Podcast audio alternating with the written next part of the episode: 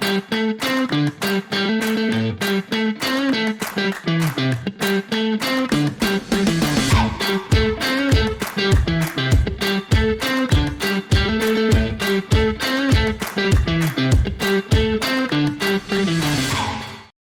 Merhaba, nöromitler üzerine konuşmaya devam ediyoruz efendim. Neydi nöromitler? Beyin hakkında öyle doğru mu yanlış mı bilmeden ezberlediğimiz bir sürü bilgimiz vardı.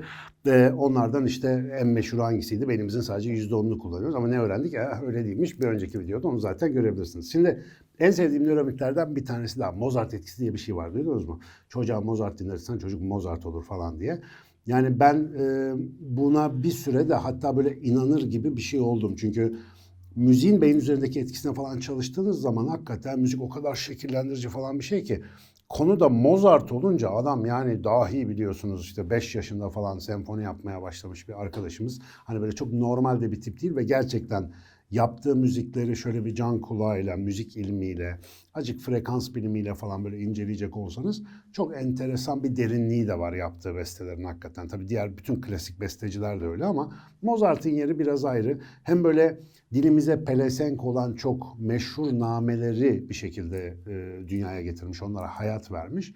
E, hem de böyle hakikaten hiç basit olmayan, oldukça müzikal oyunlar, zihin zorlayıcı bazı müzikal cümleler, paragraflar içeren eserleri var. Mozart müziğini anlayabilmek için ya bütün hani klasik ağır eserlerde, böyle standart pop dışı eserlerde hep yapmamız gerektiği gibi hakikaten bir zihin vermemiz gerekiyor.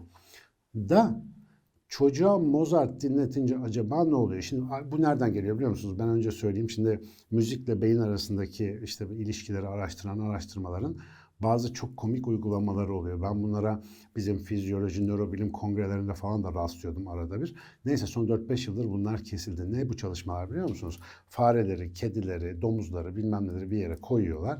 Bir kısmına klasik müzik dinlettik, bir kısmına gürültü verdik, bir kısmına rock müzik dinlettik.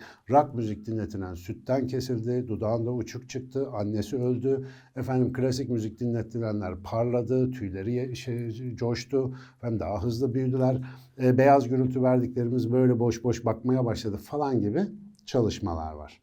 Şimdi bu çalışmaların tamam bazen böyle poster olarak bazen sunum olarak bizim kongrelere geliyor. Hatta bazı bilimsel makalelere de rastlıyor biliyorum ben bu konuda. Yazarlarına rastlarsam, o çalışmayı yapan arkadaşlara denk gelirsem bir tek soru soruyorum. Mesela diyelim fareler üzerine çalışmış. Diyorum ki şimdiye kadar hiç beste yapan fare gördün mü? Ya da domuzlar üzerine çalışmış. Hiç şöyle bir domuza rastladın mı? Oh, Böyle müzik dinleyen bir domuz var mı mesela? Hayvan müzikten ne anlar? Müzik ne? O canlı ne? Arasındaki ilişkiye bakmadan siz ona ses verip de o sesin ona ne yaptığını merak etmeye başlarsanız en temel sorunlardan birisini ıskalıyorsunuz.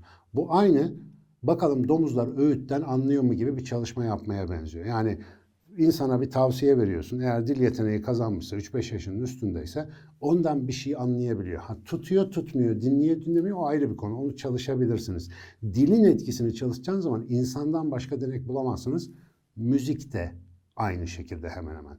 Dolayısıyla müziğin bir doku, bir canlı üzerine etkisini sınamak insan dışı canlılar için sadece fiziksel açıdan mümkün. Dolayısıyla siz 110 desibelle burada Van Halen'a basıp öbür taraftan 60-70 desibelden efendim, Johann Sebastian Bach'ı verirseniz tabii ki Van Halen hayvanın beyin hücrelerini öldürür. Çünkü müzik şiddeti yüksek arkadaşlar. Frekans, desibel o ses şiddeti olarak fazla etki yapıyor.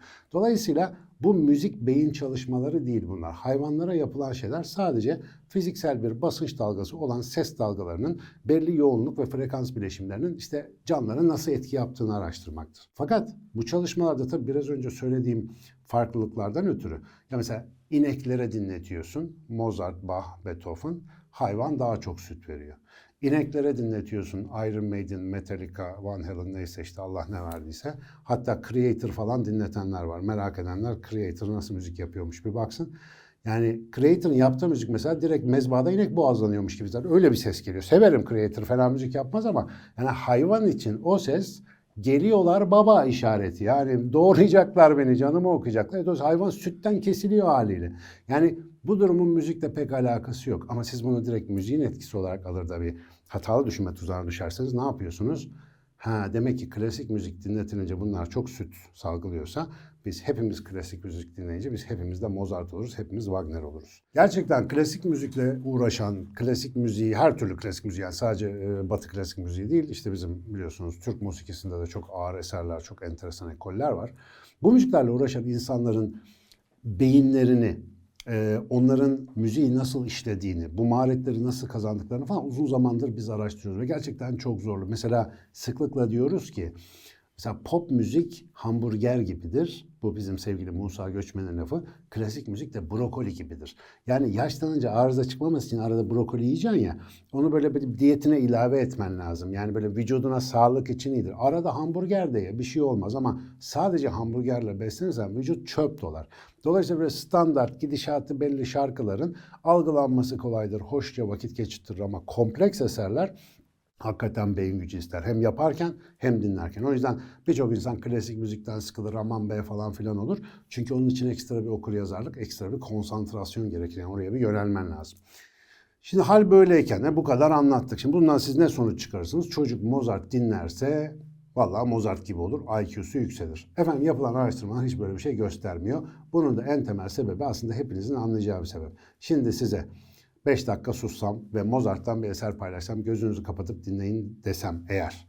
Bu YouTube videosunu şu anda %95'iniz kapatıp gidecekler. Çünkü her an her zamanda devamlı maruz kalabileceğimiz bir müzik tipi değildir böyle ağır klasik müzik eserleri. Artı dinleyen insan bakalım sevdi mi sevmedi mi? Müzikal e, lezzetine hitap etti mi etmedi mi bu tarz müzik? Bu çok fazla belirleyici olacak. Ne yapıyorlardı 1980'lerden itibaren? Vallahi benim arkadaşlarım da vardı, büyüklerimiz vardı bunu yapan. Hamile hanımefendi böyle kulaklık falan takıp ya da hoparlörleri yanaştırıp daha anne karnında bebek büyürken veriyordu Mozart'ı, veriyordu Bach'ı, Beethoven'ı. O çocukların bir kısmını biliyorum ben şimdi. Çocuklar müzik bile dinlemiyorlar yani o konularla işi yok ve gayet düşük IQ'lu bir yaşam yaşayanlar var aralarında. Çok iyi olanlar da oldu. Ama yani bu deney sayılmaz. Bilimsel bir gözlem değil ama hani bu kadar bir etkisi olsa en azından görürdük. Zira araştırmalara bakıyoruz. Böyle bir etki yok efendim. Erken yaşlarından itibaren özellikle Mozart dinletilenlerin IQ'sunun yükseldiğine falan filan dair bir işaret yok. Klasik müzik dinlemek iyidir. Klasik müzik ruhu genişletir. Klasik müzik zihnimizi açar. Klasik müzik gerçekten konsantrasyonumuzu artırıp beynimizi, zihnimizi çok olumlu yönde eğitir. Ama IQ dediğimiz şey yani maalesef okulda işe yarayan, zekayı ölçmeye yarayan o gereksiz test. Her şeyimiz olduğu için bir dönem biz ah bu bunu yükseltecek diye çok fazla umutlandık. Mozart IQ'yu yükseltmiyor. Mozart etkisi diye bir şey hiçbir şekilde belgelenemedi. Tamamen bir nöromit olarak inandığımız bir şey. Ama Mozart, Dede Efendi, Beethoven, Bach, e, Ingrid Malmsteen, John Petrucci ve Dream Theater, e, işte efendim Haken ya da aklınıza Tool yani progresif rock'tan e, caza, e, klasik müzikten bizim Türk klasik musikisine bu tip müzikleri dinleyen insanların bu tip müzikleri dinleyebilecek bir zihin enginliğine ve ruh dinginliğine sahip insanların bu dünyayla çok farklı zeka tipleri kullanarak çok daha iyi iletişime geçtiğini biliyoruz. Mevzu IQ değil, her şey ders başarısı değil. Mozart'ı da mezarında ters döndürmeyelim efendim. Mozart böyle bir işe yaramıyor. Mozart hayatımızı güzelleştirmek için eser üretenlerden biri. Bizi bilgisayarlarla yarışacak bir zekada donanımlandırmak için değil. Dolayısıyla bu nöromiti de gömdüysek efendim tüm nöromitlerde olduğu gibi lütfen eşinizi dostunuzu haberdar edin. Hamile hanımlar boşuna sıkıntı çekmesinler. Yok bebe müziği dinleteceğim bilmem ne klasiği vereceğim diye çocuğun daha anne karnında rızkıyla oynamasınlar. Çocuk güzel güzel göbek kordonundan gerekeni alıyor. Bu arada hamile annelere bir ipucu. Bebeğe en iyi gelecek müzik hangisi biliyor musunuz? Anne hamileyken. Annenin sevdiği müzik. Müslüm Gürses seviyorsa onu dinlesin. Rap seviyorsa onu dinlesin. Ne seviyorsa onu dinlesin. Onun salgıladığı hormonlar çocuğa haydi haydi yeter. Çünkü dışarıda müzik çalındığında anne karnında rahimin içinde amniyon zarıyla sarılı ve amniyon sıvısının içinde yüzen bebek ne duyuyor biliyor musunuz? Böyle bir şey duyuyor. Sizin dışarıdan duyduğunuz müzik oraya pek fazla ulaşmıyor.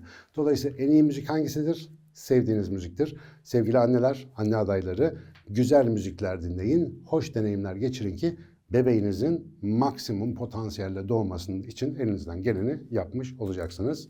Diğer nöromitlerde görüşürüz.